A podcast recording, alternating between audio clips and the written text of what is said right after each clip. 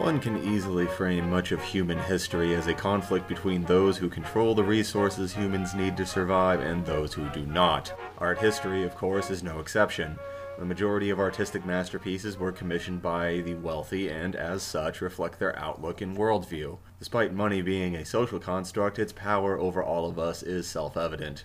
Filmmaking is certainly no exception. Since making a movie is a complex process requiring many moving parts clicking into place with a high amount of investment, the medium has traditionally been inaccessible to anyone who doesn't have significant financial backing. We're only now entering a period where working class people have the possibility of engaging with this art form without necessarily requiring patronage. This environment dates back to the birth of cinema. George Méliès, one of the key architects of special effects and filming storytelling, was eventually forced out of the industry because wealthy investors considered his work too artsy to be commercially viable. Méliès bitterly uh, replied to his ouster by reminding them that, while he was only an artist and not a businessman, it's apparent to him that without artists they would not have anything to sell. This battle repeats itself constantly throughout the history of film, particularly with United Productions of America, or UPA, an animation studio composed of left leaning weirdos who fled Disney during the tumult of the 1941 animators' strike. These artists, inspired by Chuck Jones's experiments with limited animation in his 1942 short The Dover Boys,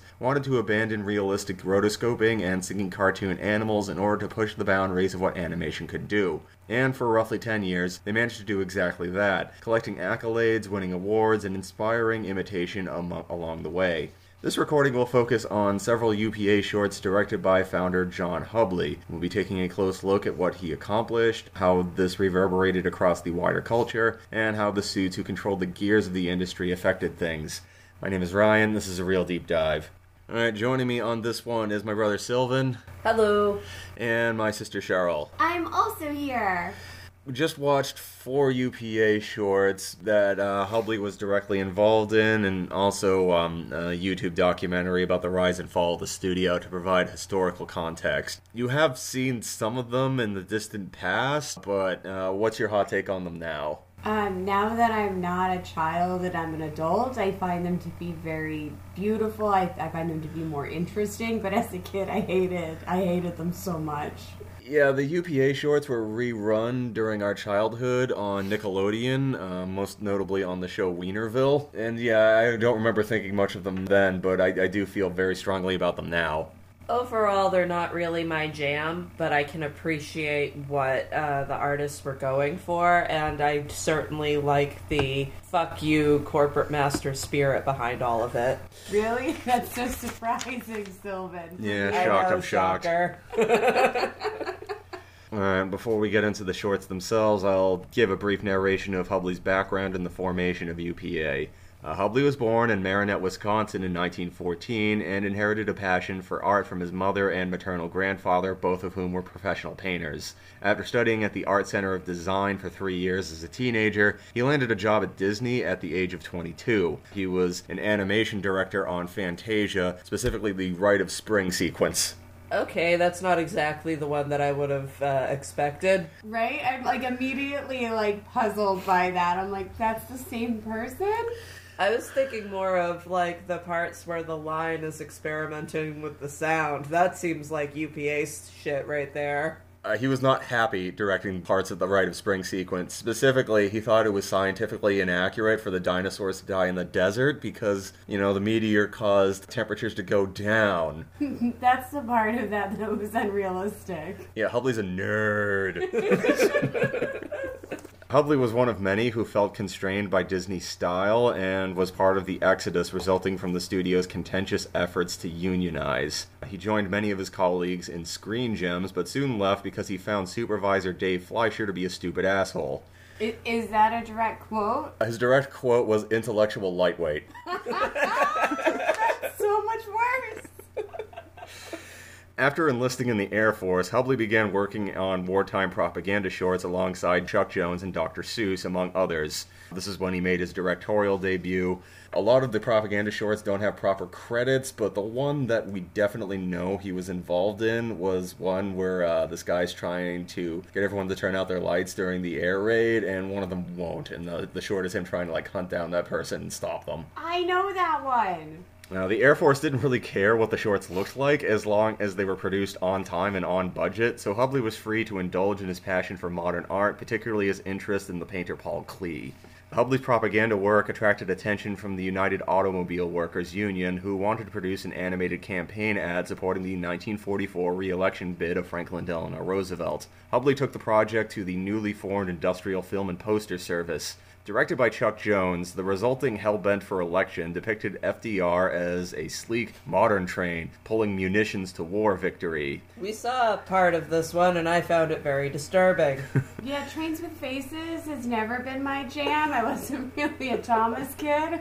Uh, Roosevelt's opponent, Thomas Dewey, was by contrast an old junker called the Defeatist Express. The short was a success, resulting in another assignment, the 1945 anti racism parable, The Brotherhood of Man. That was one of the earlier collaborations between Hubley and Bob Cannon. They came to disagreement over it because uh, Hubley did not like Cannon's like cutesy style. He thought that Cannon was kind of a little too precious. He was working with Chuck Jones. Are you kidding me? Chuck Jones is the one that's like eyelashes, eyelashes for days, falsies for the rabbits. Well, it's 19. We're even gonna make the Grinch cute. We were talking about 1941 Chuck Jones. The eyelashes hadn't come in yet. Flush with recognition, the fledgling studio renamed itself UPA and took on more government propaganda shorts. However, this work dried up after the war when anti communist figures took over Congress and the FBI took an interest in Hollywood leftism. No formal charges were filed against anyone at UPA in the early days of McCarthyism, but the studio lost its government contracts as Washington severed ties with film studios as a whole. Put a pin in this one, this one's coming back. Dun dun dun. Yeah, kind of like in Mickey House Clubhouse, and like this is going to be useful for later. Filled with irony, uh, UPA was forced to enter the crowded theatrical short market and began subcontracting for Columbia. The studio's animated shorts division, Screen Gems, was considered third rate, and they were unhappy with the output generated by their subsidiary. UPA was eager to produce shorts in their own style, but Columbia forced them to use their own characters, the Fox and the Crow, in the u- uh, initial shorts. The Fox and the Crow were created by Frank Tashlin and based on the Aesop fable. Chuck Jones cited them as an influence on the Roadrunner, but Hubley found the characters bland and promptly abandoned them after fulfilling an obligation to direct three shorts starring them uh, Robin Hoodlum, The Magic Fluke, both in 1949, and Punchy de Leon in 1950. Now, UPA's story as a fully realized creative force begins with 1949's The Ragtime Bear. This one I couldn't find a synopsis on, so I'm just going to wing it. Um, we open with a curmudgeonly, nearsighted gentleman named Mr. Magoo, perhaps you've heard of him, and his nephew Waldo. They're going to the Hodgepodge Lodge for peace and quiet, but Magoo is annoyed by uh, Waldo's banjo plunking. Poor Waldo. You know, Waldo doesn't do super great in most Magoo shorts, but this one in particular is savage to him. Cheryl was pretty sure he was dead for a good chunk of it. He fell off a mountain and then we didn't see him for like 10 minutes. The short itself is seven minutes, so that was quite a harrowing ten minutes. Waldo's banjo plunking attracts the attention of a ragtime loving bear who switches places with Waldo, and uh, since Waldo's wearing a shaggy, like collegiate coat, Magoo doesn't notice. Antics ensue as the bear keeps playing ragtime banjo. He's a very quick study on that banjo. And Magoo just goes to lengths and lengths to stop him, putting on a ski lift, sleeping with a shotgun. Uh, he accidentally shoots a bear-skinned rug when the bear tries to extract the banjo, and Magoo, crestfallen because he thinks that he just murdered his nephew, Despite the fact that he very much shot him, like, intentionally. tries to pour some water on him. Waldo comes in and takes his place, and feeling contrite, Magoo hands Waldo his banjo back. However, adding that if you play one note of that, I'm going to blast you. The bear begins playing the banjo, and Mr. Magoo, people die when you do that. He was aware of it too. He's just like, water. Water will fix it. and the, the short ends with the bear playing his banjo while Magoo chases Waldo, firing at him. So they tone down the character pretty quick after this. I also noticed that we didn't see Waldo in the next one of those you showed us. Waldo becomes a regular character, but yeah, he's not in the next one. He survived. He survived. Waldo's okay. Okay ish. There's some trauma there. The Ragtime Bear is the first appearance of both Mr. Magoo and the Jolly Frolics banner that replaced Columbia's struggling Screen Gems brand. Columbia hated the short, feeling that it was too divergent from the cats, mice, ducks, and rabbits dominating animated short films, which for UPA was exactly the point. Hubley convinced them to release it by claiming that the bear was the main character and would be spun off into its own series. Of course, when the short was a hit and audiences clearly liked it because of Magoo, Columbia solidified a distribution deal with UPA and insisted on more Magoo shorts. The creation of Mr. Magoo is multifaceted. Hubley claims that he based Magoo on his uncle, whereas some people say that uh, W.C. Fields is a very obvious influence on the character, which I'm forced to agree with. I don't know who that is. Uh, early stand-up comedian, uh, well, film comedian, kind of talks at the roof of his mouth. If you heard W.C. Fields or someone impersonating him, you'll see some Magoo in there. Hubley credits Magoo's bullheadedness as what makes him a comical rather than a tragic figure. He adds that the stubborn folly of this grouchy ass man is why people enjoy him. Out of all the Golden Age cartoon icons, Magoo is a weird little outlier. He's one of the few humans, for example, and, and even then, he's pretty different from like Betty Boop or Popeye. And, you know, he's not an anarchic troublemaker like Woody Woodpecker, a patsy like Porky Pig, or a wholesome audience POV character like Mickey Mouse. He's just kind of his own guy. That being said, I think the reason that like I enjoy Magoo in short bursts, like 80% of it is Jim Backus's voice. Absolutely. I like his weird little man nose, his weird little man hunch, and his floppy. I'm not gonna lie. He slaps his little tiny toes. I mean, that voice rules, and the little under the breath rejoinders whenever he confuses something for something else. That's that's where all the humor comes from. And just seeing like Backus in uh, his real life roles, like he's the dad in Rebel Without a Cause, and he's the millionaire in Gilligan's Island, and he has a fairly different voice. But I pointed this out on the Rebel Without a Cause episode. Backus taught James Dean how to do the Magoo voice, and it is really weird to hear James Dean do the Magoo voice because it's not bad. Why didn't we watch that on YouTube before doing this? Why do you do this to me every time? We're like, hey, here's something fascinating. And I'm like, now I have to sit here for like 45 minutes before I can go look it up. There's like this sexy queer 22 year old going, drown like puppies. Uh, Waldo was voiced by Jerry Hausner. Daws Butler would take over as uh, Magoo's young foil as the series continued. So he did need a new voice actor, so maybe Waldo did die. And Magoo didn't notice because he can't see him anyway. So he doesn't he doesn't know where Waldo is. You were just waiting for an opportunity to do that one, didn't you? I was waiting for to do it. I was getting disappointed. I was like, it's not gonna happen. All right, the next short we're talking about is another Magoo short. This one is arguably the most famous one. I mean, when I think of Mr. Magoo, I think of him just like obliviously walking across steel beams in a construction site. I, I think of the Christmas episode. Yeah, I, I think of the Christmas Carol and his little clickety clack shoes. Anyways, this one's called Trouble Indemnity, and it debuted a year later in 1950. It's like the third or fourth short. On this one, we see an insurance salesman entering Magoo's house hoping to make a sale. Magoo refuses, but the salesman is eventually able to close by posing as one of Magoo's old college chums. Things take a turn when Magoo is bitten by a dog, actually a tiger rug that he tripped over, and attempts to make a claim. However, instead of going to the insurance building, Magoo enters a building under construction next door. The salesman and his boss eventually notice Magoo walking around the steel skeleton of the building and realize that they'll be liable for a $400,000 insurance claim if he falls. They then rush over and make several attempts to save Magoo's life. Shenanigans ensues, but Magoo finds himself unwittingly safe at the end. And that's more or less the formula for like almost every subsequent Magoo cartoon. I have a very dumb question, but do you know how much ten dollars was like the equivalent of in 1950? Because I'm like he he was fighting to get ten bucks. No idea, but I want to say it's like somewhere between 30 to 50 bucks depending on like which adjusted for inflation calculator you throw it in, but you can't really trust those. All I'm saying is he went all the way downtown for fifty bucks. I mean, he's a pretty lonely guy, I think sometimes. Uh, by He the seemed to have a nice house. Yeah, I, my favorite Magoo short overall is uh, one where Magoo is victimized by this cabal that steals houses. Like, they literally pick up houses and steal them, and then sell them to other people in a different neighborhood where they physically move the house. And of course, Mr. Magoo buys his own house. Naturally, yes. By the time Trouble Indemnity debuted, UPA had moved into bigger offices and solidified their approach to animation. Uh, Hubley, during this period, icily and dismissively referred to the rowdy slapstick humor of many cartoons as Warner Brothers humor. We discussed this a little bit in the car on the way over, and like, not wrong. Warner Brothers leaned into the slapstick and prided itself on being like lowbrow, working class kind of animation studio. It's cool to like different things. Yeah, as I mentioned, like, I'm pretty sure Sylvan's gonna think Hubley's a cool guy, except for that one part. Yeah, I like the Looney Tunes, but like they are what they are. He's not wrong. He's only wrong in seeing that as a diss. Hubley has a sophisticated sense of humor. He is an intellectual. Anyways. Making Mr. Magoo cartoons.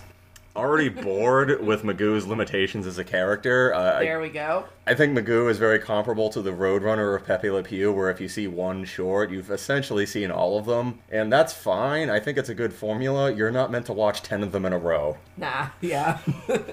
Trouble Indemnity was co-directed by Pete Burness, who would soon take over the series. Burness would smooth out Magoo, making him more oblivious than obstinately mean-spirited. Magoo also got a rounder, cuter design by Sterling Sturtevant, one of the few women working in animation outside of the ink and paint department at the time. I appreciate her work because he does get really fucking adorable. Oh yeah, by the time we get to Christmas Carol, he's just a just a little guy. I like him as oblivious too. I think the humor works better that way. Trouble Indemnity got an Oscar nomination for Best Short Subject, losing out to the next one we're going to talk about. Two of Burness's Magoo shorts would win Oscars uh, When Magoo Flew in 1954 and Magoo's Puddle Jumper in 1956. And the next one we're talking about, the one that won, is Gerald McBoing Boing in 1950. Cheryl does not care for this one. Yeah, you said that you watched this as a very young child, as like part of like a Dr. Seuss animation marathon, and uh, it did not do anything for you. Yeah, I, I was like, uh, when you were talking to me about UPA, I was like, it sounds kind of familiar, maybe. And then, like, I saw that, I'm like, oh, yeah, I know that one. I, I did not care for this at all as a kid. Uh, our hero is Gerald McCloy, a two year old boy who begins talking in the form of sound effects, uh, his first word being the titular boing boing. Panicked, his father calls the doctor, who informs him that there is nothing he can do about it. As the boy grows up, he picks up more sounds and is able to make communicative gestures, but is still unable to utter a single word of the English language. He is admitted to a general public school despite this and is instantly expelled. His problems uh, worsen when he is chided by his peers and given the derogatory name Gerald McBoing Boing. After startling and enraging his father while he's trying to shave, Gerald feels that he has no choice but to hop a train to an unknown location. Just before he catches the train, however, a talent scout from a radio network discovers Gerald and hires him as a Foley artist. McBoing Boing becomes very famous and, more importantly, he has found a place in the world. And suddenly his parents give a damn about him because he's become rich. As Cheryl pointed out, his mother doesn't even remember to give him his lunch. She doesn't get one word of dialogue. She's just there, like the chair. Gerald McBoing Boing is based on a Dr. Seuss story initially recorded as an album by Billy May. There's also a radio dramatization read by Harold Peary. UPA took an interest when Dr. Seuss just barged into their offices with a record and said, Hey, you should turn this into a cartoon. And yeah, the narration for this is written in uh, Seuss's very familiar anapestic tetrameter. It is not difficult to figure out that this is his work. Gerald McBoing Boing is generally seen as a breakthrough in limited animation. Hubley unsurprisingly said that the approaches used in Gerald McBoing Boing had more to do with budget than a desire to experiment. Still, this is a prime example of uh, limitation breeding creativity. Uh, characters either stand completely still or move so quickly that in-betweeners can get away with drawing a blur rather than a figure. You got little things that uh, remind me of the Hanna-Barbera collar, where like Yogi Bear's head is moving around and talking in the collar, but he isn't moving at all, or they're recycling frames underneath the collar. There's uh, emphasis on close-ups and dialogue-driven humor, so the characters don't have to move as much. One of the animators said that the mission was how can we boil this down to the essentials? You know, recycling the jerky moves of the doctor's legs in order to reflect his personality, for instance, while he puts his hat on the dad's foot. You know, all the little gestures like that. And not to mention, like, the characters don't have, like, clearly painted skin. Their features just sort of fade into the background, especially when it transforms into another scene rather than cutting. Oh my gosh, the night scene like by the train, that was gorgeous. Yeah, especially that, like, worm's eye bit where Gerald McBoing Boing is ch- chasing the train. That was very well executed. Gerald McBoing Boing was co-directed by Hubley and Robert Cannon, although Cannon gets most of the credit. According to Cannon, Hubley designed the characters and then largely allowed Cannon to call the shots. It was Cannon's call, for instance, to dispense with the walls, floors, sky levels, and horizon lines, although everyone was excited by the aesthetic that resulted. Gerald McBoing Boing's Oscar win vaulted the UPA to the forefront of animation in a way not seen since Disney in the 1930s. Every animation house began taking cues from UPA, most notably when Disney produced Toot, Whistle, Plunk, and Boom in 1953. Which I also saw as a kid and also thought was boring. This short beat UPA's Christopher Crumpet at the Oscars that year, which must have been irritating to UPA. UPA produced three sequels Gerald McBoing Boing Symphony in 1953, How Now Boing Boing in 1954, and Gerald McBoing Boing on Planet Moo. Moo got an Oscar nod, losing to the aforementioned Magoo's Puddle Jumper. Gerald McBoing Boing also got a short lived TV show in 1956, and he appears as Tiny Tim in the 1962 special Mr. Magoo's Christmas Carol. Oh, hey. yeah, very familiar. Okay. In 1994, a book was published called The 50 Greatest Cartoons of All Time as selected by 1,000 animators. Gerald McBoing Boing landed at number 9. It was UPA's highest uh, ranked short on the list. Do you remember, do you know who beat beat it out? Oh, guess what's at number 1? What's Opera Doc? Good guess. Oh yay! Yeah, the top five, uh, four of them are Looney Tunes shorts directed by Chuck Jones. Because Chuck Jones is adorable. Generally speaking, these lists exist so you can argue about them and like bitch about what was too low, what was too high, what what was left off. But out of all like the 50 greatest anythings list, I looked at this and said, "This is correct. Good job, list." All right, and the uh, final one that we'll be talking about is Rudy Toot Toot, which Cheryl said uh, was her favorite. Yeah, I mean, I didn't see that one as a kid, but I really liked it. It was cute, it was jazzy, it was pretty. Uh, we open with Frankie on trial for the murder of her piano playing lover, Johnny. The prosecuting attorney accuses her of shooting Johnny, Rudy Toot Toot, right in the snoot. We then see Nellie Bly, the singer. That's a lie, that's a lie, she's no singer, shouts Frankie, claiming that she witnessed the shooting firsthand. Uh, the case is looking bad for Frankie after this testimony, but the defense attorney has no cross examination. You see, her lawyer, Honest John the Crook, spins a wild story involving innocent Frankie, a jealous Johnny, and an incredible ricochet that just travels around town and ends up landing in Johnny, of which Frankie was not involved whatsoever. The magic bullet defense. Honest John then declares that if Frankie were free, he would take her for his wife, being as innocent and wonderful as she is. The jury convenes and very quickly finds Frankie not guilty. Frankie is initially thrilled, but then she sees Honest John waltzing around with Nellie Bly. Consumed with rage, she picks up Exhibit A, the gun, and shoots Honest John Rudy Toot Toot right in the snoot in front of the entire courtroom. Our final shot is the prosecuting attorney celebrating and dancing around as the police escort Frankie to jail. So it's kind of Chicago esque. Yeah, right? Gerald McBoing Boing's Oscar win ignited resentment between Hubley and Cannon, resulting in a power struggle at the studio. Actively looking to step his game up, Hubley ultimately decided to adapt the popular murder ballad Frankie and Johnny into an animated short. He picked this source material because he considered Cannon a cutesy director and w- who would never touch the sort of thing with a 10 foot pole. Frankie and Johnny is based on a real 1899 murder where um, Frankie Baker shot her lover after spotting him at a cakewalk with another woman named Nellie Bly. No, not the reporter. Frankie was acquitted due to an insanity defense and spent the rest of her life in a mental institution, dying in 1953 or so. Some musicologists, however, claim that the song was based on the murder committed by Frankie Stewart Silver in 1832, but some people dispute this because Silver was executed for her crime. Uh, the earliest version of Frankie and Johnny was published by Bill Dooley in 1899. Subsequent revisions by Huey Cannon in 1904 became permanent. Frankie and Johnny has been recorded at least 256 times. Uh, notable takes were done by Louis Armstrong, Duke Ellington, Big Bill Broonzy, uh, Mississippi Joe Callicott, Sam Cooke, Johnny Cash, Sammy Davis Jr., Burl Ives, Lead Belly, Pete Seeger, Taj Mahal, Charlie Patton, Lena Horne, Bob Dylan, Mississippi John Hurt, Fats Waller, Stevie Wonder, Jerry Lee Lewis, Dave Brubeck, Benny Goodman, and Lindsay Lohan. I honestly, the one that had me going was Stevie Wonder because like he's so upbeat and like chipper. Like, is this she love? But she shot him. He, he has more more range than that, though. There's some serious songs too. All I know are like the sweet poppy ones where they just make my heart smile. So I'm like, ooh. Uh, Elvis Presley's version of Frankie and Johnny served as the basis for one of his uh, dippy musical comedies through in the 1960s. How? Did he get shot? Fantastic question. I haven't seen that one.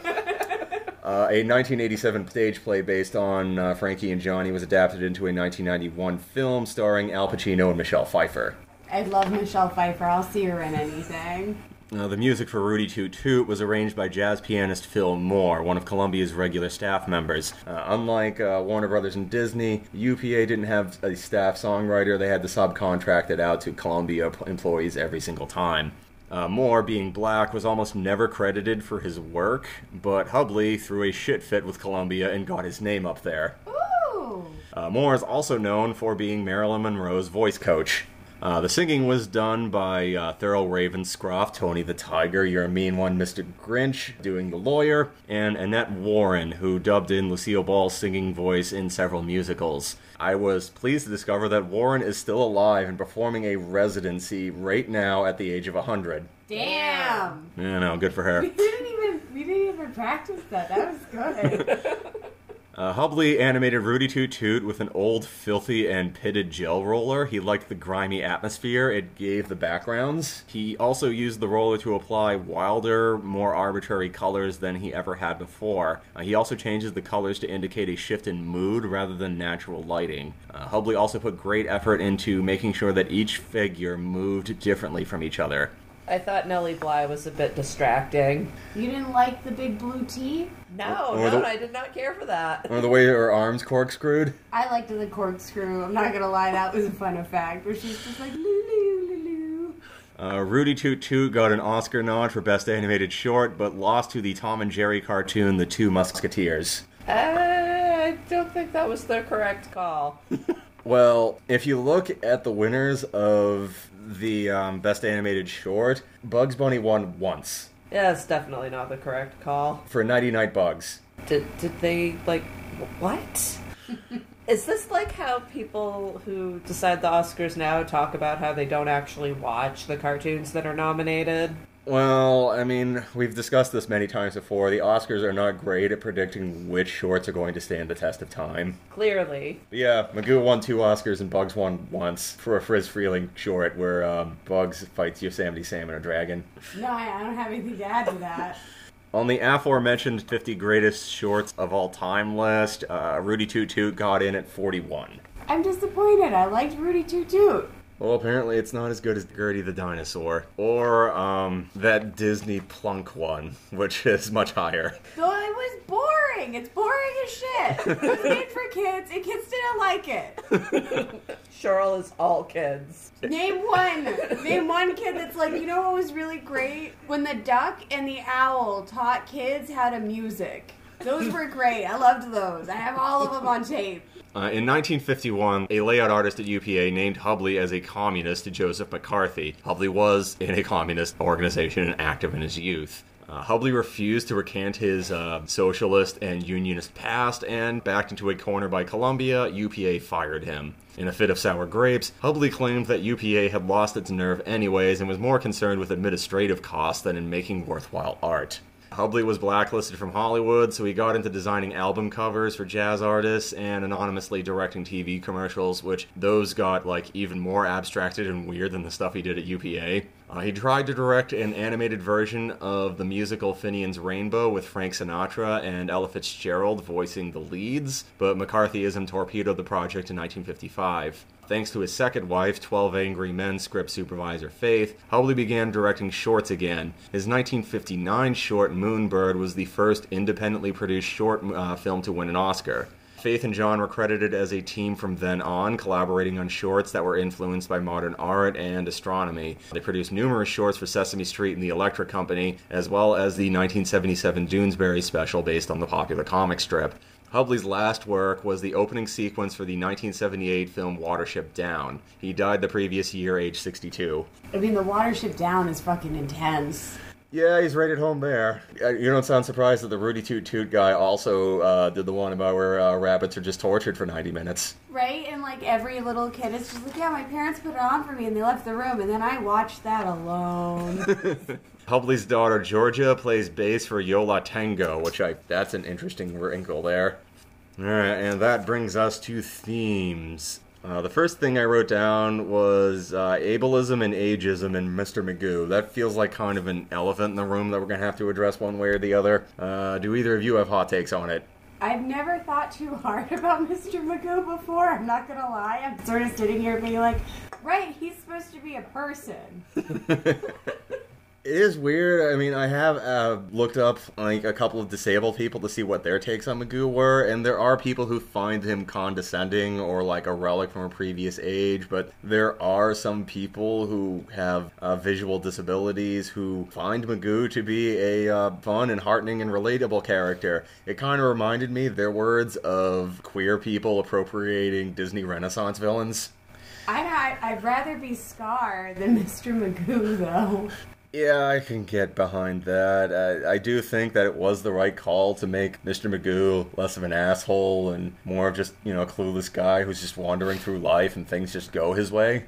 Yeah, honestly, I don't think he's that deep, really. It's such meaningless fluff. Like, you can tell that this was what they were doing to keep afloat. It, it's not well thought out enough to have menace in it. Yeah, and the uh, documentary we watched on YouTube done by the Royal Ocean Film Society, he stops it for a good couple of minutes just to like explain in an apologetic manner why Magoo doesn't really do anything for him. Mostly just focusing on how repetitive the character is, and you know, once you've seen one, you've seen most of them. Which is, he says that uh, he likes the character, he likes Jim Backus's voice. The problem is just the shorts themselves. They found a niche and then you just sort of beat it to death. Which is why I only had you watch the first two. I appreciate you. Alright, the next thing uh, I wrote down was uh, limitation forcing creativity, which I think is all over these shorts and is a big part of why I find them charming. One of my favorite parts about looking at films is just like seeing the scrappy underdog who can't afford the uh, big industrial light and magic CGI special effects, and they're just sort of making do with what they have. Uh, made me think of uh, this filmmaker who was shooting something for um, like this kid's fairy tale thing, and there was a sequence where the characters were floating, and it would have been super expensive and time consuming to set up wires or anything like that. So somebody just like grabbed the seesaw and had everybody just sort of like drift up and down just out of frame. That's amazing. Yeah, and I love little stories like that, and UPA is full of them. And then the third thing I wrote down was the universality of abstraction. Give me your thesis. Let's hear it. Well, there is some push and pull between Hubley and, to a lesser degree, Cannon's uh, dislike of the photorealistic rotoscoping found in Snow White and Seven Dwarfs and the Fleischer Superman shorts and all that.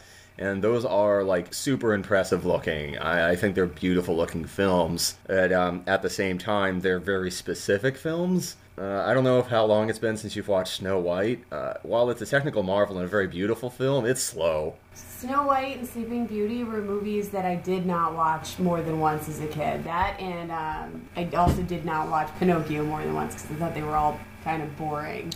I, I really appreciate Snow White. I watch it semi regularly, but it is slow on the pacing, and I do appreciate it kind of similar to looking at paintings.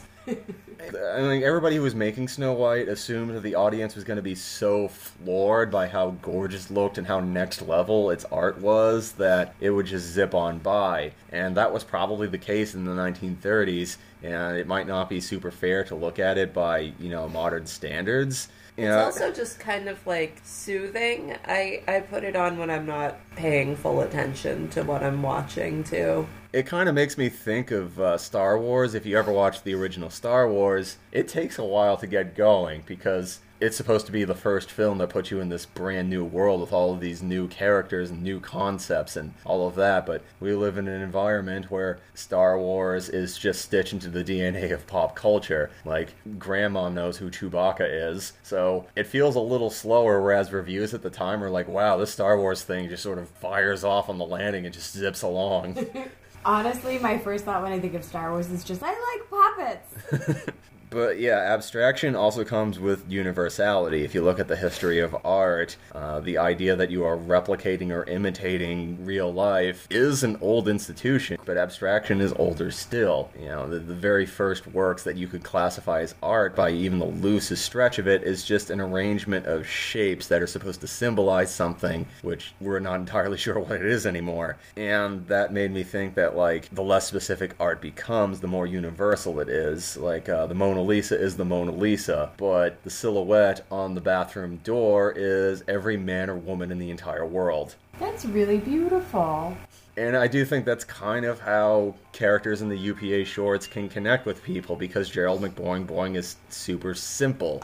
It is very easy to see parts of yourself in Gerald McBoing Boing, whereas uh, Snow White less so. I, I liked in the documentary you had us watch when he was talking about how we were having like the barest bones sorts of backgrounds. It adds a sort of interactive level because your brain is going to fill in what isn't there.